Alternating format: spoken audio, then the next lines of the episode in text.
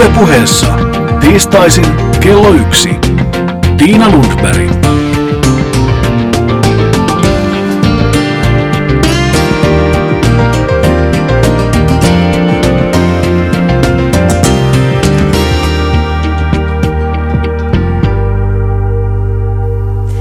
Hyvää alkanutta kesää. Mun lukion opettajani, sellainen vanhempi herrasmies, totesi meille lukiolaisille huuliaan lipoen äh, hormonihöyryisille koululaisille, että elämässä on kaksi suurta ässää, syöminen ja seksi. Ajatus tämän vanhemman herrasmiehen seksielämästä ällötti lukioikästä, mutta vanhemmiten mä oon ymmärtänyt sen. Tosiaan kaksi suurta ässää on elämässä, syöminen ja seksi. Seksuaalisuudesta ja seksistä me tulemme puhumaan Yle puheessa seuraavan viiden viikon ajan. Minä olen Tiina Lundberg, matkaoppaanne seksuaalisuuden kartalla. Yle puhe. Tänään me puhumme seksuaalisuudesta historian valossa. Tervetuloa studioon Henrikka Sundell, historioitsija, seksuaalineuvoja ja Sexpons järjestösihteeri. Kiitos. Mikä sun mielestä on kiinnostavin aika seksin historiassa? Mm. Tuo on hirveän hyvä kysymys. Se on vähän sama asia kuin kysyisi, että, että, että mikä on niin kuin, vaikka lempikarkki tai jotain tällaista, että niitä on miljoonia, mutta ehkä semmoinen aikakausi, joka mua erityisen paljon kiinnostaa, niin on 1800-luku ja erityisesti toi viktoriaaninen aikakausi, niin kutsuttu viktoriaaninen aikakausi. Miksi? Mua kiehtoo hirveästi se, että miten paljon maailma muuttui 1800-luvulla teollistumisen myötä ja ihmisten elintaso nousi, mutta toisaalta monien ihmisten elinolot myös kurjistui ja syntyvyys nousi ja toisaalta sitten taas lapsikuolleisuutta oli ihan valtavasti. Ja viktoriaaniseen aikakauteen liittyy ihan mieletön kaksinaismoralismi seksuaalisuuden saralla. Se, miten ihmisiä opetetaan ja kasvatetaan puhumaan tai oikeastaan olemaan puhumatta seksuaalisuudesta ja sitten toisaalta taas semmoinen valtava mm, alakulttuuri, joka kehittyy seksin, seksin ja kaupallisen seksin ja pornografia ja kaiken muun ympärille. Mielenkiintoista. Niin, näkyykö se kuinka vahvasti vielä tänä päivänä viktoriaaninen aika? No, kyllä tietysti jos niin kuin helppo sanoa, että, että varmaan jotain jälkikaikuja ainakin siis, koska 1800-luvulla kehittyy myös tämmöinen hyvin niin kuin porvarillinen perhemalli, ydinperhemalli. Vanhemmat ja lapset asuu yhdessä ja, ja tota, lapsilla on kaksi vanhempaa, isä ja äiti. Ja jotenkin sellaisia kaikuja siitä ajatusmaailmasta näkyy mun mielestä edelleenkin, kun keskustellaan vaikka siitä, että minkälaisia perheitä voisi olla. Mm. Me ei olla Henriikan kanssa kahdestaan studiossa. Mukana on myös Teemu Ratinen, teologian tohtori. Oot kirjoittanut ja väitellyt seksuaalisuudesta, koetusta häpeästä ja uskonnollisuudesta. Mä vähän provosoin heti alkuun. Onko kristinusko kaiken pahan alkuja juuri, kun puhutaan seksuaalisuuden tuomasta häpeästä? Ja tietysti vastaan yhtä kryptisesti, että on ja ei. Et, et siis varmaan sekä että. Luulen, että nykyihmiselle on hankala jotenkin suhteuttaa sellaisia kristillisiä perinteisiä ihanteita ja normeja, esimerkiksi ajatus ydinperheestä ja, ja siis seksistä, joka on lisääntymiseen liittyvää. Mutta toisaalta, jos me kelataan aikaa vaikka sata vuotta taaksepäin, pysytään Suomessa, niin kyllä varmaan monille ihmisille se kirkon opettama malli nautintoelämästä. Me oikein tiedä, oliko ihmisillä sata vuotta sitten samanlaista seksuaalisuutta kuin nykyään, mutta mut ihmiset nauttia teki kaikenlaisia nautintotekoja. Niin, niin meille varmaan se kirkon opetus nautintoelämästä oli turvallinen, luonnollinen, jotenkin oikea. Eli siis joo ja ei. No, puhutaan aiheesta tämän tunnin aikana täällä Yle Puheessa lisää vielä. Kysy vielä Teemu sulta, hmm. että mikä sun mielestä on kiinnostavin ajanjakso seksin historiassa? No niitä on hirveästi, mutta kyllä me luulen, että, että me eletään nyt kyllä jotakin sellaista murroskautta, joka ei ehkä vielä hmm. niin kuin hahmotu. Mutta jos me mennään 20 vuoden päähän ja katsotaan taaksepäin taas, hmm. niin kyllä me ajatellaan sitten, että okei, 2000-luvun alku oli – mieletöntä muutosta, jossa tavallaan mies ja maskuliinisuus muuttui yhtäkkiä jotenkin, jotenkin siis katseen hallitsijasta katseen kohteeksi. pornosta tulee yhtäkkiä jotenkin hovikelposta. Mm. Me, me jotenkin seksuaaliset normit moninkertaistuu, identiteetit moninkertaistuu ja häilyy. Et tässä on sellaista niin kuin, jotenkin jännää pervoa ilmassa. Katsotaan, mitä sitten jo tulee. Mm. Mitä sitten kristilliset piirit tykkää tästä pervoudesta, mikä tässä ajassa on? No jälleen kryptisesti, varmaan hyvää ja pahaa. Et siis, tietysti kristilliset piirit ovat moniaat. Et meillähän on kristittyjä ja, ja kirkon piirissä ihmisiä, jotka, jotka niin kuin ajaa esimerkiksi saman, saman sukupuolta olevien parien avioliitto mahdollisuutta tai avioliitto vihkimismahdollisuutta kirkossa. Toisaalta meillä on sellaisia herätysliiketaustaisia ihmisiä ja tahoja, jotka haluaa pitäytyä tässä perinteisessä mallissa. Et, et tota, kyllähän se haaste kirkolle ja, ja kirkoille, kristillisille kirkoille on. No seuraava kysymys. Lähdetään purkamaan seksuaalisuutta seksiä historian valossa. Kuinka vahvasti se, mitä me pidetään tänä päivänä seksuaalisuutena ja seksuaalisina tekoina, on kiinni kulttuurissa, jossa me eletään? Tämän, tava, tämän ajan tavassa ymmärtää maailmaa. Hmm, kyllä mä oon sitä mieltä, että hyvin paljon, siis todella, todella kiinni, koska se kulttuurihan koostuu siis kaikesta siitä, mitä, mitä me tehdään ja mikä me ymmärretään oikeaksi tavaksi toimia ja mitä meidän vanhemmat ja isovanhemmat on toiminut ja kuinka, kuinka on niin kuin oikein toimia. Niin kyllä se ilman muuta heijastuu myös siihen seksuaalikulttuuriin. Hmm. Joo, kyllä me vahvasti samaa mieltä, mm. että kyllä se mitä me koemme ja haluamme ja nautimme, mm. kykenemme nauttimaan, mm. koemme nautittavana, niin kyllähän ne on sellaisia kulttuurissa jaettuja käsityksiä. Et siis mehän tehdään jatkuvasti sellaista rajanvetoa normaalin ja epänormaalin ja, ja toivottavan ja epätoivottavan ja nautittavan ja ei-nautittavan välillä. Ja, mm. ja kyllä me siinä mielessä ollaan siis, kun me ollaan seksuaalisia olentoja, niin me ollaan ennen kaikkea kulttuuriolentoja. Niin, esimerkiksi antiikin Kreikassa seksuaalisuus ymmärrettiin aika lailla eri, päi, eri tavalla kuin me tänä päivänä sen ymmärrämme. Mitä se sitten oli niihin aikoihin? Mm, antiikin Kreikassa ja oikeastaan myös antiikin Roomassa, niin koko sen yhteiskunnan ylimmällä portaalla ja kaiken tavallaan keskipisteenä on siis vapaasyntyinen mies, eli patriisi. Roomassa kutsuttiin patriisiksi ja antiikin Kreikassa myös mies oli nimenomaan kaiken keskipiste ja nyt puhutaan vapaasta miehestä, eli siis mm, henkilöstä, joka on kohtalaisen varakas, mm, vapaasyntyinen ja hänellä on vapaa aikaa ja hän kykenee ottamaan osaa niin kuin kaupungin asioihin ja, ja keskusteluun ja keskustelemaan muiden miesten kanssa ja vaikuttamaan asioihin. Ja vapaasyntyinen mies on myös se, joka on seksuaalinen toimija ja jota varten on kaikenlaista mahdollisuutta on. Hänellä on oikeus nauttia, hänellä on myös keinot nauttia. Millä tavalla tämä vapaasyntyinen mies sitten nauttii?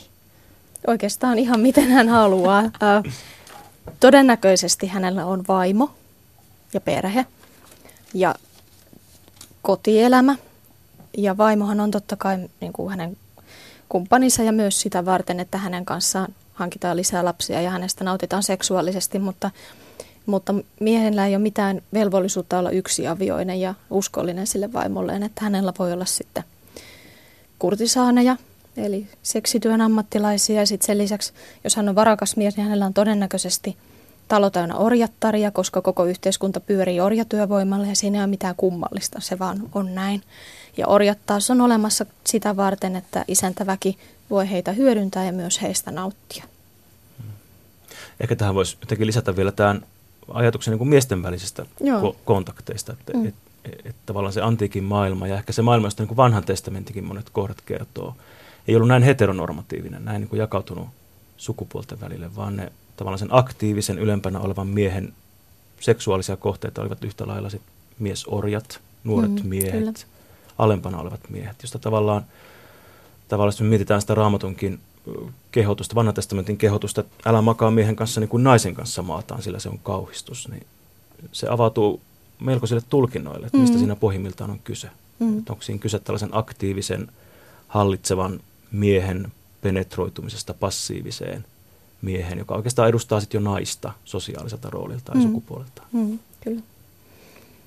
No kristinuskon piirissä on kuitenkin opetettu, että kun meno äityy tarpeeksi irstaaksi, Jumala tarttuu peliä tuhoa, kuten kävi esimerkiksi Sodomalle ja Gomorralle.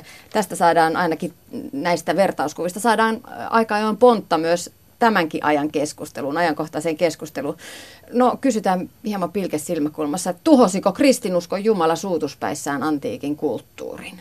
kun mm. meno oli niin irstasta. No, tämä menee ehkä mun ekspertiisin yli näin, niin kuin, näin niin kuin minun edustamani teologian haaran kohdalla. Ehkä se kertoo tavallaan siitä, siitä niin kuin merkityksestä, joka, jonka niin kuin ihmisyhteisö lataa seksuaaliselle suhteelle. Että nehän, niin kuin, mehän ylläpidämme jonkinlaista pysyvää sosiaalista maailmaa myös sen kautta, että miten me hallitsemme nautintoelämää. Ja, ja silloin kun ihminen astuu tavallaan sen normaalin rajan yli, niin kyllähän esimerkiksi 2000-luvun alussa keskusteltiin Suomessa rekisteröidyn parisuhteen ää, mahdollisuudesta, niin kyllähän ihmiset koki tällaisia kauhistuttavia pelkotiloja siitä, että Jumala tuhoaa Suomen tai meidät miehitetään mm. tai Suomi katoaa mm. maailmankartalta, jos, jos tota rekisteröity parisuuden mahdollistuu. Näinhän ei käynyt. Vielä ei olla. Ei toistaiseksi. Vielä meitä ei ole Katsotaan. pyyhitty. Mm. No hei, antiikin ajoista hypätään kotisuomeen lähihistoriaan, ehkä siihen kulttuuriin, josta, joka vaikuttaa vahviten vielä meissä tänä päivänä. Meillä on isovanhemmissa vielä niitä henkilöitä, joiden seksuaalikasvatus on 1800-luvun arvojen mukaista. Mm. Mm, jos vedetään hieman mutkia suoraksi, niin voidaan sanoa, että länsimainen sivistys alkoi pikkuhiljaa tavoittaa myös Suomen 1800-luvulla. Miten suomalainen seksuaalisuus muuttui? Henrikka Sundell? Kun puhutaan suomalaisesta seksuaalisuudesta ja miten se muuttuu, niin täytyy ottaa mun mielestä huomioon se, että siis ero yläluokan, varakkaan yläluokan ja sitten NS-tavallisen kansan välillä on ihan siis todella valtavan iso. Ja sitä varakasta yläluokkaa on hyvin pieni osa Suomessa asuvista ihmisistä. Ö, yläluokka, jolla oli varaa seurustella ja olla mm, tekemättä työtä ja hankkia sivistystä ja näin, niin yläluokka yritti kovasti jäljitellä ja, ja matkia Euroopasta ja erityisesti Ranskasta tulevia vaikutteita. Ja seksuaalikulttuuri muotoutui hyvin samanlaiseksi kuin Euroopassa 1800-luvulla muutenkin pyyhkineet, pyyhkineet tuulet. Eli, eli seksuaalisuudesta ei puhuttu juuri ollenkaan sitä. Ei käytännössä ollut, tai jos oli, niin se oli lähinnä miehillä. Ja miesten seksuaalisuus taas määriteltiin tai nähtiin semmoisena niin kuin luonnonvoimana, joka on vähän vaikeasti hallittava ja vaarallinen. Naisilla taas ei ole seksuaalisuutta, että he on niin kuin enemmän tämmöisiä lapsen kaltaisia viattomia olentoja. Heidän niin kuin viattomuudestaan piti pitää kynsiä hampaan myös kiinni, eli mitään ei puhuttu seksuaalisuudesta ainakaan ennen avioliittoa, että sitten hän yönä selvisi, että miten niitä lapsia oikeastaan tehdään. Ja sitten taas niin sanottu tavallinen kansa eli ehkä pikkusen vapaammissa olosuhteissa, koska suuri osa ihmisistä asuu maaseudulla. Ja kun eletään maaseudulla, niin jotenkin ne seksiasiat tulee myös enemmän esiin eläinten kautta, siis karjan, ihan siis niin kuin karjan astutuksesta ja muun, muun elämänmenon kautta. Ja sitten taas kansan, kansan niin kuin kulttuuri oli aika värikästä ja rehevääkin. Eli on tämmöisiä niin kuin perinteisiä runoja, vitsejä, juttuja, kaskuja, luruja, jotka kaikki niin kuin kertoo siitä, että se on ollut hyvinkin semmoista rehevää. Seksistä kyllä tiedettiin. Niin sitä varmaan oli. Voisi kuvitella, että elämä myös maaseudulla oli vapaampaa nuorten keskuudessa kuin sitten säätyläisperheissä, jossa ollaan mm. oltu ehkä enemmän sisätiloissa ja, mm. ja nuoria tyttöjä varsinkin pidetty kovinkin silmällä. Maaseudulla esimerkiksi piiat muuttivat mm. ä, aittoihin kesäksi. Joo, kyllä. Ja talon tyttäret myös. Eli se oli niin semmoista tavallaan hyväksyttyä vapautta. Eli, eli muutettiin väljemmin asumaan ja vaihtoihin ja oli mahdollista sitten tavata nuoria ihmisiä ja viettää heidän kanssaan aikaa ilman sitä isän, isän ja äidin valvovaa katsetta, joka tosin nykymittapuulla oli edelleen hyvin valvova. Hmm. Kaupunkilegendat kertoo myös, tai ehkä tässä tapauksessa maas, maaseutulegendat siitä, että Suomessa myös sekaannuttiin eläimiin jossain mm. vaiheessa, että se oli sitä maaseudun seksuaalisuutta myös vahvasti. Mm, niin. niin, Onko se totta? Maaseudun ja maaseudun, joo. Kyllä se on ihan totta, että, että, että kyllä historiankirjoitus osoittaa, että Suomessa on ollut siis esimerkiksi runsaasti oikeudenkäyntejä ihmisten ja eläinten väliseen seksiin liittyen. Ja niitä on ollut aina ja sitä on myös nykyään. Eli edelleenkin ihmisiä askarruttaa kysymys seksistä eläinten kanssa. Pohditaan, onko se mahdollista ja onko se väärin. Ja mutta eikö se ole tämän hetken, tämän hetken näitä, mitä seksissä on kiellettyä, niin se on juuri se on suuri eläimeen, on. eläimeen sekaantuminen on, on kielletty. Kyllä, se on ollut sitä oikeastaan aina. Miksi se on niin? Niin. No ainakin, mm. niin. Käsittääkseni 1700-luvun alun ihminen pelkäsi sekasikiötä. Mm. Et, et tota, ajateltiin jotenkin niin, että ihmisen ja eläimen seksuaalisesta kontaktista, kont, kontaktista voi syntyä jälkeläinen, joka, mm. joka on siis puoliksi ihminen, puoliksi eläin. Ja, ja nyt nämä aikalaiskertomukset, sit, siellä on tällaisia, tällaisia katkelmia, jossa sitten eräskin renki olisi polkenut suohon lehmän, johon hän oli tota, sekaantunut. Mm. Ihan vaan se, siinä pelossa, että tämä lehmä kantaa hänen jälkeläistään. Mm. Et, et näinhän me ei enää ajatella. Tämä kertoo siitä niin kuin maailman muutoksesta, jolla me niin kuin hahmotetaan ylipäätään seksuaalisia kontakteja. Että, et siis nykyajan ihminen ihmettelee eläimiin sekaantumista jotenkin toisenlaisin käsittein. Pidetään ehkä ällöttävänä. Mm. Mm, joo. Varmaan. Niin. Sitäkin. Ja, ja, ja että, että minkä ihmeen takia. Että onhan sitä kaikkea muutakin, mitä voisi tehdä, niin minkä takia sitten eläimiä. Et. Mm. Se kertoo vähän maaseudun elämästä. Mä en tiedä, oliko niin kuin maaseutu kuitenkaan sellainen onnela Suomessa sata vuotta mm. sitten, kun me ehkä äkkiä käydään ajattelemaan, että kun olen työkseni lukenut ihmisten kertomuksia siltä ajalta, että millaista, millaista elämä on ollut. Niin se on ihan totta, mitä Henrikka kertoi, että kyllähän Suomessa on eletty kahdenlaisessa ihan, ihan niin kuin täysin toisenlaisessa maailmassa. Että on tavallaan ollut se maaseudun maailma, jossa seksuaalisuutta on hahmotettu ihan eri tavoin. Sitten on ollut tämä kaupunkilainen, porvarillinen maailma, jossa nämä vaikutteet vaikuttaa enemmän. Mutta että, että kyllä monet vanhemmat, e, etenkin naisihmiset kirjoittaa, että heitä on vartioitu, heitä on pahoinpidelty, mm. häpäisty, nolattu. Ja sen naisen seksuaalisuus on, on ollut kyllä 1900-luvun alussa – tällainen niin kuin vartioinnin kohde mm. suomalaisessakin maaseutumiljössä. No, kun pistetään historian mutkia suoraksi tänään täällä yläpuheessa vieraana Teemu Ratinen, Henrikka Sundell, niin mennään 1940-luvulle. Sota-aika. Millä tavalla sodat ovat vaikuttaneet suomalaiseen seksiin, seksuaalisuuteen? Tämä on hurjan mielenkiintoinen juttu. Tästä on ihan vastikään tullut uutta hienoa tutkimusta. Seksuaalis- seksuaalitutkimuksessa on usein ajateltu, että sota-aika on esimerkiksi homoseksuaalisuuden kohdalla ollut tällainen, tällainen kulta-aika, jossa rintamalla miesten väliset tiiviit kontaktit on synnyttänyt sit paljon homoseksuaalisia suhteita. Mutta nyt, nyt historioitsija Sandra Haagman väitöskirjassaan jotenkin esittää, minusta ihan jotenkin perustellusti, että, että ennen sotia oikeastaan Suomessa oli oli aika, suhtauduttiin aika vapaamielisesti miesten välisiin seksuaalisiin kontakteihin, esimerkiksi maaseudulla. Ja tämä sama asenneilmasto näkyy vielä sodassa ja sitten sit tavallaan Saksasta tulleet vaikutteet ja seksuaaliset vaikutteet vaikutti siihen, että sodan aikaan ja sodan jälkeen ää, ruvettiin näkemään homos, homoseksuaaliset suhteet ää, pahoina rikoksina ja rikostilastot nousivat sitten olympiavuonna ihan huippuunsa, kun haluttiin siivota Helsinki jotenkin epämääräisestä aineksesta. Että kyllähän se sota on ollut semmoinen selvä, selvä niin kuin murroskohta, mutta, mutta sitten saadaan koko ajan lisää tietoa, että tämä on kauhean mielenkiintoinen tutkimuskohde. Mm. Entä sitten naisiin? Millä tavalla sota vaikutti ehkä myös naisten vapautumiseen ja siihen, että mm. naiset ymmärsivät myös oman arvonsa? Joo, olet kyllä oikeassa siinä, että kyllähän sota siinä mielessä vaikutti vapauttavasti naisten asemaan, että kun lähes koko miesväestö lähtee rintamalle, niin se väestö, joka jää pitämään huolta maatiloista ja yhteiskunnan rattaista, niin on, on naisväestö ja lapset ja vanhemmat ihmiset. Ja sota-aikojen myötä on kyllä ollut niin kuin selvä havaitta, selvästi havaittavissa se, että, että, että naisten asema kehittyy pikkuhiljaa. Eli huomataan se, että naiset pystyy tekemään työtä, pystyy tekemään vaativaa työtä, jopa ajatustyötä, mikä niin on aika aika hauskaa sillä lailla, että aikaisemmin on jotenkin historiassani aina tullut esiin se, että naiset ei oikeastaan olisi yhtä älykkäitä kuin miehet ja sillä, sillä tavalla heitä pitää vähän niin kuin holhota, mutta sota-aika on osoittanut sen, että ihan yhtä hyvin naiset pärjää kuin miehetkin kaikenmoisissa töissä.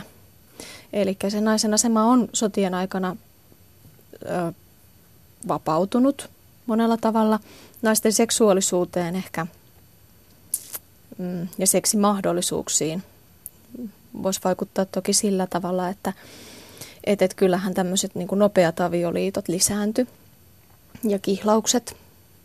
Se on ihan yleinen ilmiö sota-aikana, että kun on epävarmaa tulevaisuus eikä tiedä, että ollaanko hengissä huomenna, niin ihmiset yleensä haluaa sitten nauttia ja muodostaa niitä suhteita. Mutta tuota, toki ehkäisyä ei ollut käytössä siinä vaiheessa vielä. Eli paljon syntyi lapsia sitten sota-aikana ja sota-ajan jälkeen varsinkin. No 60-luvulla sodissa mm. traumatisoituneiden isien ja äitien lapset lähtivät mukaan seksuaaliseen vallankumoukseen. Mm. Miksi seksi vapautui 60-70-luvulla? Iso kysymys. Niin, ei mikään pieni kysymys. siis, niin, kumpi haluaa lähteä Haluatko purkamaan? sä ensin? Joo, mä jotenkin itse ajattelen niin, että tämä seksuaalinen vallankumoushan on tavallaan pitkän prosessin eräänlainen päätepiste, että, että esimerkiksi Suomen sotien jälkeen alkaa tulla aika paljon tällaista niin kuin psykoanalyyttistä, enemmän ja enemmän psykoanalyyttisesti virittynyttä käsitystä siitä, että mitä seksuaalisuus on. Ja, ja ruvetaan yhtäkkiä jotenkin oivaltamaan, että naisillahan on jotenkin miehistä poikkeava nautintoelämä.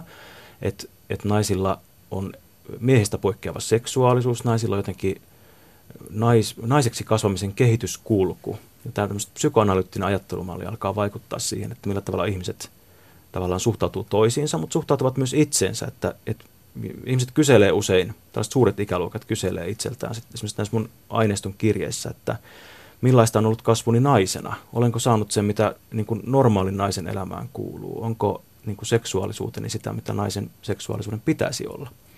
Ja tavallaan nämä on sellaisia pohjavirtoja, jotka johtaa sitten ehkä 60-luvulla aika pitkälti siihen, että ruvetaan, ruvetaan kysymään niiden oikeuksien perään. Tietysti samaan aikaan keksitään ihan uudenlaisia niin kuin tekniikoita säätelemään syntyvyyttä, mm. ehkäisypillerit, ää, aborttilainsäädäntö muuttuu, kondomien ää, vapaampi saanti, kaupungistuminen, monet muut asiat. Ja sitten yhtäkkiä huomataan, että, että nämä on niitä ajankohtaisia asioita, joihin täytyy vaikuttaa. Sy- mm. Syntyy vallankumous. Kyllä. Oikein hyvin tiivistit minusta. Siinä niin. oli mm. paljon olennaista asiaa ja ehkä se liittyy semmoiseen yhteiskunnan laajempaankin murrokseen, että ylipäätänsä kaivattiin uudistusta. Yleensäkin koettiin, ja varsinkin sitten nuori opiskeleva väestö koki, että, että yhteiskunta on semmoinen seisova lätäkkö, mistään ei puhuta ja mitään ei tapahdu ja kaikkia sensuroidaan ja valvotaan ja eletään semmoisessa nihkeässä ympäristössä, niin haluttiin ylipäätänsä siis avautua ulkomaailmaan, vapauttaa kulttuuria, kirjallisuutta. Käytiin railakkaita riitoja kirjallisuudesta. Uusia kirjoja sensuroitiin, koska ne oli epäsiveellisiä ja kansan kiihottavia ja vaikka mitä.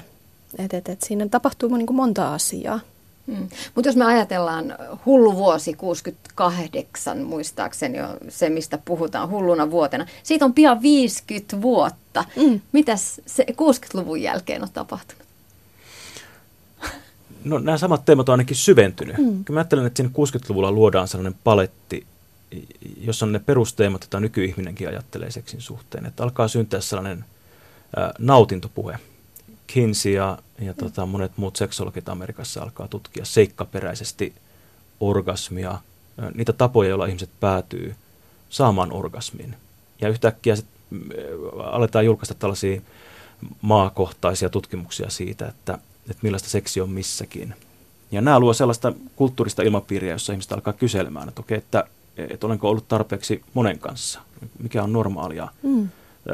seksiä, nautinko minä oikeasti. Ja, ja onko minulla tarpeeksi, ja on, kuinka niin, monta kertaa viikossa. Nimenomaan, ja nämähän on, nämähän on hirvet, hirvittäviä aiheita, joista voi niin kuin kokea hirvittävän huonoa omatuntoa ja, ja häpeää mm. ja, ja, ja vaikka mitä muuta. Et, et siis, kyllä mä ajattelen niin, että 60-luvun jälkeen me ollaan menty vain syvemmälle siihen kehitykseen, että me meistä on tullut enemmän yksilöitä seksuaalisesti. Me jotenkin pohditaan, että millainen minä juuri olen ja mitä minä juuri kaipaan. Ja, ja se seksi on mennyt jotenkin nahan alle.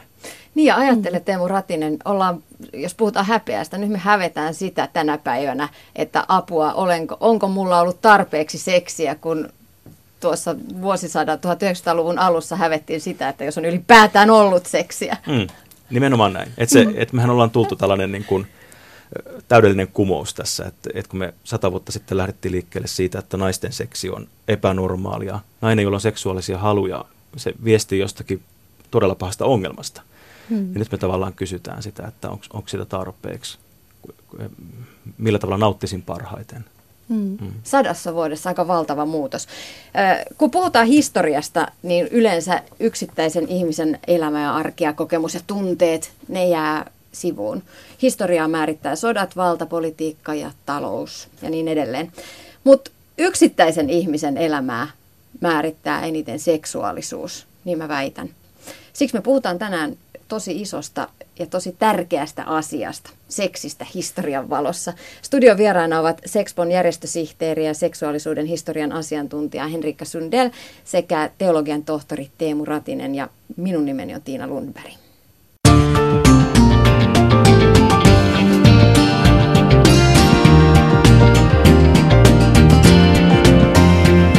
Yle puheessa Tiina Lundberg keskitytään 1900-luvun arkeen seura- seuraavaksi. Millaista seksuaalikasvatusta tytöille annettiin vuosisadan alkupuolella? No ei oikeastaan kyllä voi puhua seksuaalikasvatuksesta minun mielestä.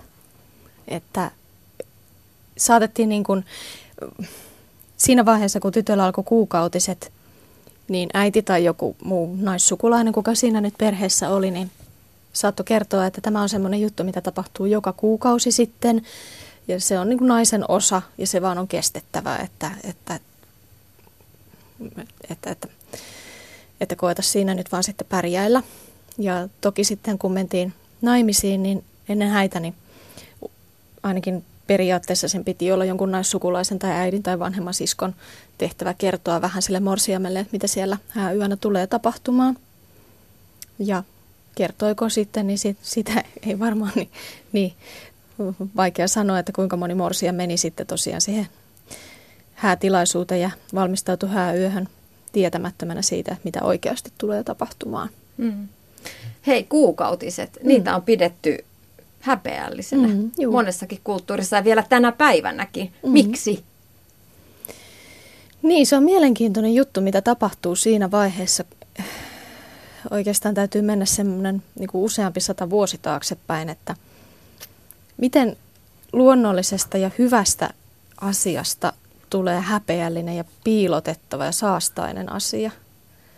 Ja mä oikeastaan haluaisin heittää Teemu vähän sulle palloa mm. tässä, että, Kiitos. että tuota, mun käsitykseni on se, että, että tota, kristinuskolla on tähän iso merkitys, erityisesti kirkkoisillä, jotka opettaa kansaa. Mm, joo, minun tuntemukseni kirkkoisista ei ole ehkä ihan niin kuin täydellisessä terässä, mutta kyllähän se, jos puhutaan nyt niin kuin kuukautisista, niin ajattelen niin, että, että no se, sehän liittyy ehkä tällaiseen niin kuin kristinuskon ää, pitkään teemaan siitä, mitä sukupuolet ovat ja mm-hmm. mitä nainen on. Että nainen nähdään kyllä pitkässä linjassa jotenkin heikompana versiona ihmisestä, heikkona astiana, jonakin sellaisena, jonka kautta pahuus voi kohdistua mieheen – joka jollain tavalla on se, joka, joka niin kuin pettää sen yhteisen rintaman. Ja tavallaan kyllähän kuukautiset on merkki siis hedelmällisyydestä, siis se vie ajatukset seksiin, se vie ajatukset lisääntymiseen ja sitä kautta johonkin sellaiseen, jota täytyy vartioida ja, ja joka on vartioitavissa. Ja jos mennään nyt tähän 1900-luvun alkuun Suomessa ja näiden ihmisten omakohtaisiin kertomuksiin, niin kyllä todella monet 1900-luvun alussa syntyneet naiset kertoo siitä, että kun kuukautiset alkoi, niin niin siellä saattoi tulla selkäsaunaa, ei kukaan kertonut, mistä on kyse. Ja, ja nämä ihmiset jää tavallaan aivan yksin siis sen kanssa, että miettii, että onko se joku vika, mm. oletko he sairaita, mm. onko tapahtunut jotain. Ää, jonkun isä saattoi antaa remmistä, mm. äiti saattoi alkaa kutsua huoraksi. Eli, eli tavallaan siinä jaetussa ymmärryksessä tämä nähtiin sellaisena uhkana, että nyt joku nainen kirjoittaa jopa niin, että, että hänen äitinsä oli sanonut tälle kirjoittajalle, että nyt alkoi sitten tämäkin, kun kuukautiset alkoi. Eli An- että se on mm. niin kuin vika, että alkaa. Mm. Se on joku ja nämä huono tytöt, asia. Joo, joo, ja nämä tytöt syyllistetään ja, ja tavallaan ajatellaan niin, että se on näiden tyttöjen oma vika. Joo. Ja, ja siitä alkaa tavallaan tämä astuminen tämmöiseen niin kuin sukupuolijärjestelmään, jossa, joo. jossa naisten paikka on niin kuin rajattu, se, naisten seksuaalisuus on tabu, Joo, se on uhka. kyllä. Mm. Eli jo siitä, että kun kuukautiset alkaa, niin pitää heti lähteä tavallaan suitsemaan sitä nuorta tyttöä tai, tai naista, naisen alkua. Pitää lähteä niin kuin asettamaan häntä saman tien sille paikalleen, että, että, että nyt ne sitten alkoi ja nyt alkaa sitten tämmöinen niin kuin huono elämä ja muistat sitten, että näin ei, näin ja näin et sitten tule tekemään ja et, et lähde juoksemaan siellä poikien perässä ja muuta. Ja toki kuukautisissa, kun miettii sitä, että miten naiset itse suhtautuu niihin, niin jos me ajatellaan historiaa ja sitä, minkälaisissa olosuhteissa ihmiset on elänyt vaikka maaseudulla, niin onhan kuukautisista ollut varmasti riesaa. No ihan varmaan. Koska eihän naisilla ollut siis siteitä, tämmöisiä kertakäyttöisiä siteitä ennen kuin vasta sotien jälkeen niitä alkoi hiljalleen tulla vaikka Suomeen. Et sitten käytettiin erilaisia rättejä, ommeltiin räteistä semmoisia niin täytettyjä mm, littanoita, pussukoita. Ei ollut alushousuja käytössä välttämättä ollenkaan ennen ensimmäistä maailmansotaa. Et, et jos kuukautisveri valuu sinne hameisiin ja alushameisiin, niin sehän tietää taas lisää raskasta pyykkiä. Ja muutenkin, jos eletään ahtaasti ja ehkä vähän sottasissa oloissa ja terveys ei ole muutenkaan mitenkään hyvä, jos ei saa tarpeeksi ruokaa, niin sitten se veren menettäminen vielä lisää naisilla sitä niin kuin anemian riskiä ja muuta, niin, niin. Ei, ei niitä varmaan ole, ole pidetty kovin niin kuin siunattuna asiana. Tai. Niin, on se hankalaa, mutta että myös häpeällistä. Kyllä se vielä tänä päivänäkin näkyy, On. Mm. näkyy että eipä niistä nyt hirveästi kovaan ääneen puhuta. Mm. Ja mainoksissakin kuukautisveri on sinistä. Juu, se on, kyllä Nimenomaan. se on hyvin erikoinen juttu, että, että edelleenkään 2000-luvulla niin ei saa näyttää sitä, että miltä kuukautisveri oikeastaan näyttää. Ja sitten sitä pitää peitellä. No myös raskaus on ollut peiteltävä asia, vaikka aviovuoteessa lapsi olisi alulle pantu. Vielä vasta viime vuosikymmeninä naiset on voineet näyttää vauvamahansa, eikä enää tarvitse pukeutua kaapuihin. Miksi raskauskin on ollut häpeällistä, vaikka sehän se on ollut se seksin tarkoitus, se lisääntyminen. Mm. Niin. Oikein jotenkin enemmän itse törmännyt siihen ajatukseen, että avioton lapsi on ennen kaikkea se niin kuin oikein niin kuin äärimmäinen häpeä. Että jos me edelleen ollaan siellä 1900-luvun alussa, niin, niin kyllä me ehkä Suomessa ollaan eletty sellaisessa kokonaiskulttuurissa, jossa, jossa avioliitolle on annettu aivan mieletön merkitys. Siis avioliittoon on menty, avioliittoon on ohjattu ihmisiä johdonmukaisesti. Avioliitto on nähty sellaisena häpeästä vapaana paikkana. Ja kaikki se seksi, joka tapahtuu avioliiton ulkopuolella, on ollut kyllä hirvittävän häpeän lähde. Ja ennen kaikkea tämä avioton syntymä, sehän on Mm. niin kuin vanhimmille ikäluokille tällainen lähes kuolemaan verrattava kohtalo monelle. Mutta ajatus tästä niin kuin raskausmahasta, tämä on jotenkin minulle uusi, Mm. mm. mutta varmasti paikkansa pitävä. Niin. Keskiajalla naisten vaatemuoti pyrki korostamaan ää, niin kuin isoa vatsaa ja, ja, ja sitä niin kuin, tavallaan raskautta pyrittiin jäljittelemään sillä lailla, että vaat, niin kuin, ää, vyötärö nousi tuohon rintojen alle naisten vaatetuksessa ja sitten siihen vatsan päälle pyrittiin kasaamaan hirveästi kangasta. Oi, mä haluan tuon muodin Joo, takaisin. että, että näyttäisi vähän siltä, kun olisi raskaana tai vatsa olisi pystyssä, mikä todennäköisesti aika monen kohdalla pitikin paikkansa, koska naisethan oli käytännössä jatkuvasti raskaana.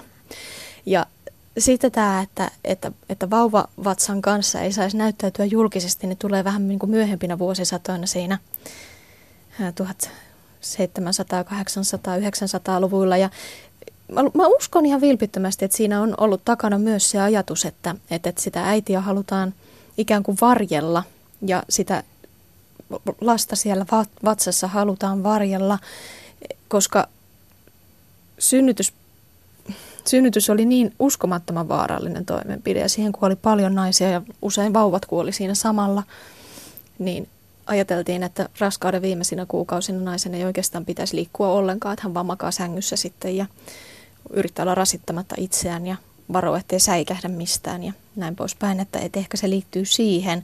Plus sitten toki siihen semmoiseen erikoiseen kaksinaismoralistiseen asiaan, että, että niin hienoa ja hyvä asia kuin lasten saaminen avioliitossa onkin, niin ei oikeastaan ole sopivaa näyttää muille sitä, että nyt siellä avioliitossa on puuhattu jotain, mikä johtaa lasten syntyy. Niin, niin.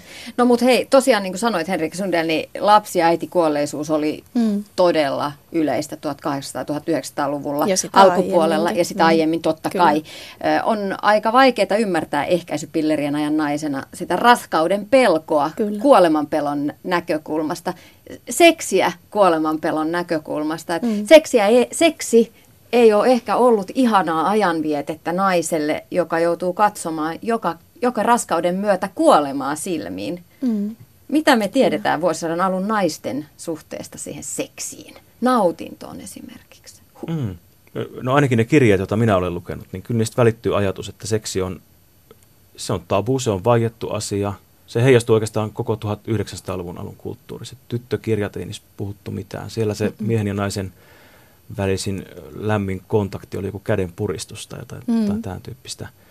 Siis naisille seksi on jotakin sellaista, siis yllättävä piirre on siinä, että kun naiset kirjoittaa seksistä, niin, niin vanhimmat ikäpolvet ei kyllä puhu mitään omista haluista, omista nautinnoista, vaan se puhe on sellaista, että, että miehellä oli se halu, miehellä oli se tarve, ja, ja he sitten jotenkin avioliiton velvollisuuksiin myöntyivät. Ja, ja tota, vasta sitten, kun me tullaan vähän, vähän lähemmäs tätä päivää, niin ihmiset alkaa jotenkin pikkuhiljaa puhua omista tunteista, omista toiveista, omista haluista. Isoille ikäluokille se sana on usein hellyys. Ja Mm. mm. 40-50-luvun ihmiset puhuu niin kuin hellyydestä ja läheisyydestä. Ja se tapahtuu aina avioliitossa. Tai aina, mutta toivottavasti avioliitossa. Ja nykyihmisen sana on ehkä nautinto. Se on Mm. fyysinen ää, nautinto, joka viittaa orgasmiin. Eli Kyllä. se on jotenkin sitten näkymättömyydestä me ollaan tultu tähän, tähän hetkeen näin. Niin, vaikeahan siinä olisi päästä sinne 1900-luvun alun makuuhuoneisiin et, mm, näkemään sitä, että nauttiks naiset oikeasti seksistä? Nautit, pystyivätkö naiset, Mm. sen ajan naiset nauttimaan siitä? Mä niin toivoisin, että ne tyttökirjojen naisetkin nauttisivat. Varmaan, varmaan on niin kuin hirveästi riippunut siitä, että minkälainen se kumppani on ja, ja minkälainen suhde sulla siihen kumppaniin on ylipäätänsä, että onko, onko se semmoista mukavaa yhdessä opettelua ja ot- otetaanko se naisen nautinto myös huomioon, Eh, kannustetaanko siihen siinä suhteessa. Mutta 1900-luvulla tosiaan lähti kukoistamaan, niin kuin Teemu sanoi, tämmöinen tyttökirjallisuus, jossa korostetaan jotenkin siinä seikkailee semmoiset reippaat, reippaat, terveet, puhtaat nuoret naiset, ja, jotka toverillisesti seurustelee reippaiden, terveiden, siveiden poikien kanssa ja on niin kuin ystäviä heidän kanssaan ja ratkaisee kaiken maailman arvotuksia ja seikkailuja. Ja sitten se tavallaan vetovoima ja murrosikäisten kohdallakin kaikki semmoinen seksuaalinen jännitys niin jää ihan kokonaan pois ja sivuutetaan. Ää, 1900-luvun alun naisten kohdalla niin mm, se seksuaalikasvatus kun on ollut ihan siis minimaalista ja siinä on keskitytty lähinnä siihen, että, että, että täytyy myöntyä siihen, mitä mies, aviomies huom, haluaa. Ja puhuttu sitten paljon myös siitä, että miehillä se, niin kuin Teemu sanoi, että miehillä se seksuaalinen vietti on voimakas ja se on vaikeasti hallittava ja jopa hillitön. Ja kun naisen ei oikeastaan pitäisi tietää siitä mitään, mutta aviovaimon täytyy kuitenkin pystyä sitä niin kuin sietämään ja ottamaan vastaan ja tyydyttämään. Että et se kuuluu, kuuluu asiaan ja naisen velvollisuuksiin. Puhutaan jotenkin niin kuin semmoisesta naisen taakasta Hmm. ja velvollisuudesta siinä seksin yhteydessä. Mutta kyllä vanhemmilla ikäluokilla on siis tarinoita nautinnosta, Mm. mutta ne tapahtuu jossain muualla kuin, kuin, kuin avioliitossa. Totta. Et sit ne voi olla tällaisia äh, jotenkin vahinkoja. Ne löytyy itsetyydytyksen kautta, joskus ehkä polkupyöräillessä, Mm. tällaisia sattumuksia Mm. elämässä. Ja ihmiset, ihmiset sitten sanottaa sitä kokemustaan jotenkin sen, sen ajan maailman ihanteiden mukaan. Et, et siellä saattaa olla tämmöinen kertomus, jossa ihminen sanoo, että et, et ensimmäistä kertaa oivalsin, mitä on avioelämä miehen ja naisen välillä, mm. kun vahingossa löysin nautinnon itsetyydytyksen kautta. Mm. Eli ne raamit, joita ihminen käyttää sen oman, omien ruumiillisten tuntemusten käsittämiseen, on jotenkin sitten sieltä virallisesta puheesta. Mm. Kyllä. Sä oot kirjaasi synnistä Jumalan lahjaksi. Tuore kirja muuten, kerän, kirja, kerännyt tähän kirjaan tavallisten ihmisten kokemuksia. Mitäs miehet kertoo omista, omasta seksielämästä? Mm, hirveän vähän. Et se, sehän kertoo meidän seksuaalisuuden historian sukupuolittuneisuudesta, jos voi sanoa näin hienosti, että et kyllä voi ajatella niin, että 1900-luvun kehitys on koskenut ennen kaikkea naisten seksuaalisuutta. Ja se suurin muutos tavallaan näkyy siinä tarpeena kirjoittaa, että kun tähän perustuu ö, tota, väitöskirjaani, johon kerättiin sitten tällaista kirja-aineistoa, niin kyllä suurin osa kirjoittajista on naisia.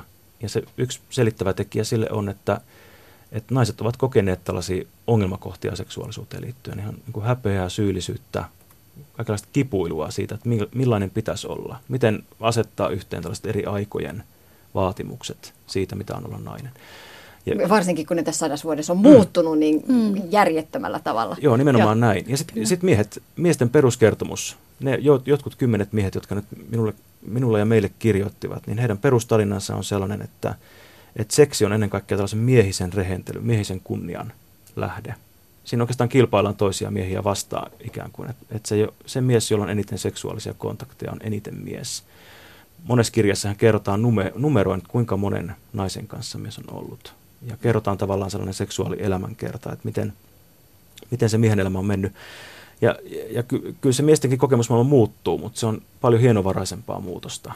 Et, et se, se pitkä linja on sellaisen seksuaalisesti aktiivisen, oman seksuaalisuutensa omistavan ihmisolennon tekstiä, jossa – jossa niin kuin ihminen voi jotenkin kertoa, että mitä hän on tehnyt, mitä hän on halunnut, miten hän on toiminut. Hmm. Mutta eikö miehenkin seksuaalisuus, ole, tai se mitä mieheltä odotetaan, se on muuttunut vahvasti myös naisen myötä, naisen seksuaalisen vapautumisen myötä siihen, että tänä päivänä miehellä on velvollisuus tyydyttää naisensa. Hmm. Piste. Ei aiemmin miehellä ollut tällaista velvollisuutta. Joo, ja tämä tulee ehkä just sen psykoanalyyttisen ajattelumallin myötä. Suomessakin aletaan julkaista kirjoja, jossa miehiä opastetaan niin kuin naisen anatomian kautta tyydyttämään naisia. Että kerrotaan tarkalleen seikkaperäisesti, vähän niin kuin auton korjausoppaissa, mm. että, että mistä tapahtuu mitäkin, mihin, miten tämä proseduuri suoritetaan alusta loppuun niin, että nainen saa tyydytystä. Ja, ja, ja, se, ja tavallaan tämä kehitys on myös niin kuin syventynyt tähän päivään tullessa. Että kyllähän voisin kuvitella, että nuorilla miehillä on aika kovat paineet siitä, mm. että kuinka seksuaalisuuden areenalla selviydytään mm. ja toimitaan. Kyllä.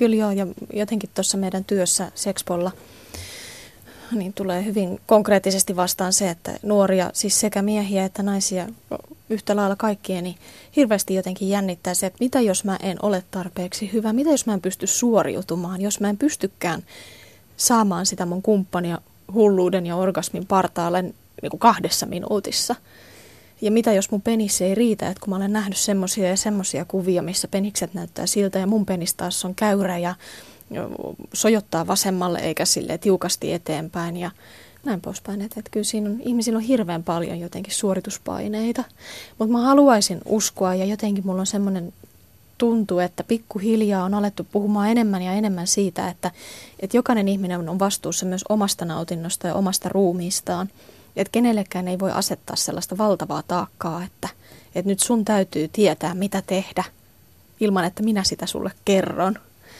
Että toivon positiivista kehitystä jatkossakin tässä. Mm. Mulla on hei käsissäni vuodelta 26, 1926 kirja Siveyden voima, tai tämä on ehkä kirjanen, muutamia onnen sanoja elämänsä, elämänsä onnea etsiville nuorille – Tämä on suunnattu. Tällä viitataan itsetyydytykseen, kuinka se voi viedä sielun ja hengen turmioon.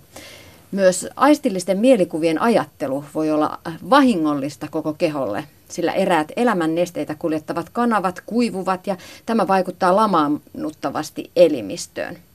Voimakkaaksi päässyttä himoa ei hillitä sen tyydyttämisellä, vaan voittamisella, kaikkien sielunvoimien alistamisella, harrastusten ja päämäärien palvelukseen.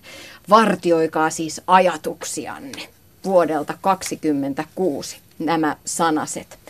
Siveellisyys on ulotettu niin poikien kuin tyttöjenkin maailmaan. Miksi itsetyydytys, nykytermein siis sooloseksi, on ollut niin tuomittua? Ja naisillahan ei varmaan itsetyydytystä ole ollutkaan noilla ei, vuosina. Se oli varmaan hyvänen aika vaan pelkille miehille. Hmm.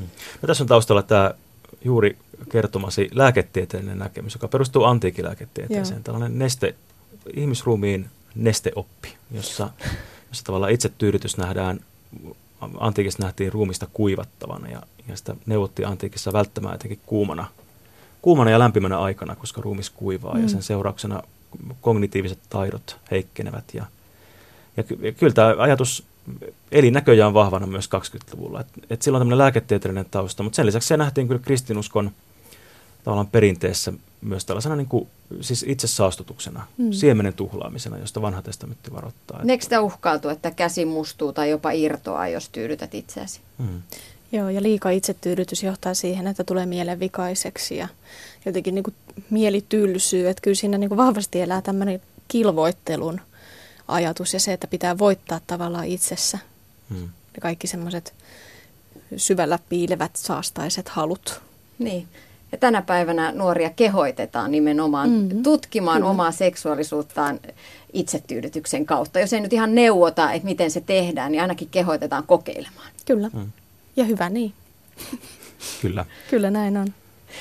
No tässä kirjassa ohjeistetaan nuoria miehiä myös miettimään, miettimään sitä, että mitä heidän äitinsä ajattelisi Voi seksuaalisista kamala. ajatuksistaan tai teoistaan ja sitä kautta myös pidättäytymään kaikesta. Nuoria miehiä ja naisia kehotettiin kilvoittelemaan oman hengen kanssa, koska kieltäytyminen siis kasvattaa henkeä ja hmm. sielun voimia. Tämä kilvoittelu oman hengen kanssa kuulostaa täysin absurdilta, mutta toisaalta mä mietin, että voisiko tässä olla myös jonkinlainen jotain perää. Seksihän voi myös addiktoida. Ja tämän päivän valossa nuoren ihmisen aivot on alttiimmat muodostamaan riippuvuuksia kuin aikuisen niin sanotusti valmiit aivot. Mitä mieltä te olette? Mm, hauska ajatus. Siis tämä kilvotteluajatushan elää vahvana just vanhimpien ikäpolvien puheessa, esimerkiksi tässä mun aineistossa, niin kyllä ne miehet etenkin puhuu tästä kilvoittelusta, taistelusta. Joo. Himoa vastaan. Joo, joo. Ja, ja sitten tavallaan nuoremmat ikäpolvet heillä tämä kilvottelupuhe palaa, että se on niin kuin modernille ihmiselle ihan tuttua juttua, mutta mm-hmm. se näkyy sellaisena, tavallaan sellaisen marginaalisen ihmisryhmän puheissa, jotka tavallaan haluaa pitäytyä seksistä ennen avioliittoa. Ja heille se kilvottelu on sitä, että heissä, he kokevat, että heissä on tämmöinen biologinen tarve ja voima, joka on hirvittävän tärkeä osa heitä itseään, mutta että heitä odottaa jokin isompi palkinto, jos he osaavat pidättäytyä siitä. Eli mm. he tavallaan kokee, että heissä on jotakin sellaista, jota pitää vähän säästää sit tulevaan. Kun taas nämä vanhimmat ikäpolvet ajattelivat, että heissä on tämmöinen tuhoava voima, joka, joka nousee jostakin ja se on tosi uhkaavaa ja vaarallista. Että, että kilvotteluajatus kyllä näyttää sitkeästi elävän ihmisten kokemuksessa. Joo, ja kyllä ihmisillä on jotenkin semmoinen perustavanlaatuinen halu, oli siinä sitten kyse seksistä tai mistä tahansa muusta, niin jotenkin voittaa itseänsä, että, että nykyään esimerkiksi kaikenlaiset niin kuin terveysintoilut ja ruokatrendit ja kaikki tämmöiset vastusta herkkuja viimeiseen asti ajatusmaailmat, niin ne on kaikista samaa, että täytyy voittaa itsensä, täytyy voittaa ne perimmäiset halut. Täytyy jotenkin pysyä, pysyä niin kuin vahvana, että ei anna periksi sille perimmäiselle mukavuuden halulle. Mutta mitä sillä voittaa, jos niin. pidättäytyy seksistä? Mm-hmm. Ö, onko nuorena aloitetulla seksillä sitten jotain vaaraa ei. ihmiselle? Ei. Siinä ei ole mitään vaaraa ainoastaan siinä tapauksessa, että jos sä et tiedä esimerkiksi, jos sulla ei ole kukaan kertonut, jos sulla ei ole mitään tietoa siitä vaikka, miten seksitaudit leviää tai että miten sä voit tulla raskaaksi, niin toki silloin voi olla sellaisia seurauksia, jotka on ei-toivottuja. Mutta nuorena aloitettuna, aloitetulla seksielämällä ei ole mitään negatiivisia vaikutuksia vanhempanakaan, edellyttäen, että sä olet aloittanut sen omasta tahdostasi ja yhteisymmärryksessä kumppanin kanssa ja se on ollut mukava kokemus. Tänään puhutaan seksistä historian valossa. Studiovieraina ovat Sexpon järjestösihteeri ja seksuaalisuuden historian asiantuntija Henrikka Sundel sekä teologian tohtori Teemu Ratinen. Jos sata vuotta sitten siveys oli ihanteena ihmisiä, ihmisten elämässä, niin uskollisuus, se on tämän päivän ihanne. Miten ennen, ennen maailmassa suhtauduttiin sivu- tai rinnakkaissuhteisiin? No siinä on taas tämä aika tiukka jako siihen, että miten suhtaudutaan miehen rinnakkaissuhteeseen ja miten suhtaudutaan naisen rinnakkaissuhteeseen. Et, et, Voisi sanoa oikeastaan, että koko länsimäisen historian ajan on, on niin ollut se, se käytäntö, että, että, että miehen rinnakkaissuhteet on ymmärrettäviä tai niissä ei ainakaan mitään kummallista. Ehkä niihin ei kannusteta tai niitä vähän paheksutaan, mutta että niitä nyt on ja se siitä. Mutta sitten taas naisilta on vaadittu usein ehdotonta aviouskollisuutta. Ja se liittyy pitkälti siihen, että ää, ettei, ettei niin perheeseen ja miehen sukuun tulisi vieraita lapsia, eli siis jonkun toisen miehen siittämiä lapsia. Taloudelliset mm. syyt sielläkin takana. Mutta taas päästiin naisen asemaan yhteiskunnassa. Kuinka vahvasti seksuaalisuuden historia on naisen asema historia? hyvin vahvasti, Mm, uskaltaisin se väittää. Joo, kyllä se on hyvin vahvasti. Että hirveän moni asia, joka muuttuu naisen asemassa, niin heijastuu sitten myös siihen seksuaalisuuteen. Mm, ja avioliittoinstituutioon Mm, kyllä. ja, ja monen muun. Ja perhemalleihin, perherakenteisiin, perheen sisäiseen dynamiikkaan. Ja Mm. Kaikkea. No Kaikkea. millainen suhde seksiin tämän päivän ihmisillä on historian valossa, jos pitäisi tiivistää parin lauseeseen? hui. no, No äärimmäisen likeinen. Ajattelen mm. niin, että seksuaalisuus on nykyihmiselle, ehkä se syy, mitä varten me keskustellaan nyt juuri tässä seksuaalisuudesta, niin heijastelee sitä ajatusta, että meille seksi ja seksuaalisuus on jotenkin meidän minuuden ja meidän persoonallisuuden olennainen osa. Se on jotakin sellaista, mitä ei meistä voi erottaa mm. tai meille käy huonosti. Se kertoo meille jotakin meidän omimmasta salaisuudesta, siitä millaisia me olentoina olemme. Kun taas sata vuotta sitten se oli joku kaukainen uhkaava vietti, josta pyrittiin pysymään erossa. joo. Kyllä olen samaa mieltä. Ja se, että, että seksuaalisuudesta on tullut positiivinen ihmiselle energiaa ja hyvää oloa ja kaikenlaista hyvää antava asia, eikä enää semmoinen tuhoava tai villivoima, joka voi sitten turmella ihmisen myös. Ja ehkä nykypäivän seksuaalisuus, jos vertaa sadan vuoden takaiseen tilanteeseen, niin on hyvin, hyvin vapaata monessa mielessä. Että on toki vapaata sen takia, että ehkäisykeinot on niin kehittyneitä, mutta myös mieleltään vapaata. Eli on mahdollisuuksia ja oikeuksia ja omia rajoja ja muiden rajoja, mutta myös vapauksia. Niin, eli oman kumppanin kanssa ei tarvitse pelätä tai hävetä sitä, kun villivoima ottaa valtaan. Juu, ei. Mutta jotenkin ajattelin, että häpeästä ei kyllä päästä eroon. Että Niin. nykyihmisen häpeän aiheet on sitten ihan toisenlaisia. Että, Niin on. että ne on nämä nautintovaatimukset. Se, olenko kykenevä, onko tämä liian iso, Mm. liian pieni. Mm, Miltä näytän, mitä Mm. tuo toinen musta ajattelee. Että ne on semmoisia kysymyksiä, mitkä säilyy ihan vuosisadasta toiseen. Lopuksi vielä muutama sana konkreettisesti seksistä. Mitä me tiedetään, onko seksi konkreettisesti sitten muuttunut historian valossa? Valistusar, valistunut arvaukseni on, että on. Mm. Et, et meillehän tarjotaan jatkuvasti uudenlaisia näkemyksiä siitä, että et missä asennossa, millä lailla, Mm. mihin ajankohtaan päivästä, millaisia asioita ennen itse aktia täytyy ottaa huomioon. Et me, meidän käsitykset normaalista ja hyvästä seksistähän muuttuu. Konkreettisesti siis vaikka seksiasennoista, niin toki mä uskon, että kaikkia asentoja, mitä nykyään on, niin on kokeiltu myös historiassa. Mutta se, mikä on virallinen suositus, niin on usein ollut erityisesti aviovuoteessa se, että mies on päällä ja makaa, makaa niin kuin naisen päällä, eli niin kutsuttu lähetyssaarnaaja asento. Ja sitten nykyään esimerkiksi suuseksi on täysin normaalia ja sallittua ja suositeltavaakin, ja aiemmin se on sitten ollut semmoista niin kuin ehkä vähän tuhmaa ja salassa pidettävää, ehkä vähän saastaistakin ja semmoisen löyhätapaisen naisen merkki, jos antaa miehelle suuseksia. Millä tavoin esimerkiksi Kamasutra on näkynyt länsimaisessa seksuaalisuudessa, seksissä? Sehän on vuosituhansia vanha kirja, joka esittelee kaikki asennot mahdolliset, melkein. No virallisesti ei näy ennen 1900-lukua, mutta epävirallisesti sitten kyllähän on ollut kautta historian keräilijöitä ja varakkaita ihmisiä, jotka keräilee kirjoja ja hankkii tietoa muista maista. Se on voinut hyvinkin näkyä sitten jossain jo yksilöiden seksielämässä, mutta ei virallisissa yhteyksissä eikä yleisenä tietona. Onko se totta, että lähetyssaarnaajat pyrkivät poistamaan valikoimista viidakon tavat mennessään muille maille ja jättivät jälkensä asentohistoriaan lähetyssaarnaaja-asentona? Onko se ihan totta tämä tarina? Teologinen ekspertiisini loppuu jälleen tähän. Tämä on yhtä, yhtä lailla vakuuttava urbaani legenda kuin se, että Fifty Shades of Grey-elokuva lisäsi Juu. rautakauppojen köysi- ja kettinkimyyntiä. Et, et uskon, mutta en osaa todistaa Niin. sitä varmaksi. Mm. Uskon, että siinä on perää siinä mielessä, että on pyritty kontrolloimaan jotenkin niin kuin seksin harrastamista ja pyritty niin kuin liittämään se mm, nimenomaan avioliittoon ja avioliitossa harrastetaan sitä yhtä asentoa Sängyssä, sängyssä mielellään ja ilta-aikaan, koska päiväsaikaan se ei sovi. Mm. Mutta lähetyssaarnaajalla on, tai tällä lähetyssaarnaajan asennolla siis on ollut myös terveydellisiä perusteita, tämmöisiä ehkä meidän näkökulmasta pseudotieteellisiä merkityksiä. Että on ajateltu, että sitä kautta se siemen kulkeutuu hyvin naisen kohtuun ja että se on semmoinen siunattu perinteinen asento. Kiitokset vierailusta Sexpo järjestösihteeri ja seksuaalisuuden historian asiantuntija Henriikka Sundell sekä teologian tohtori Teemu Ratinen. Kiitos. Viikon päästä puhutaan seksuaalikasvatuksesta. Mistä vauvat tulevat, pornoa älykännykällä ja muita tarinoita. Tiina Lundberg toivottaa nyt oikein hyvää tiistai jatkoa.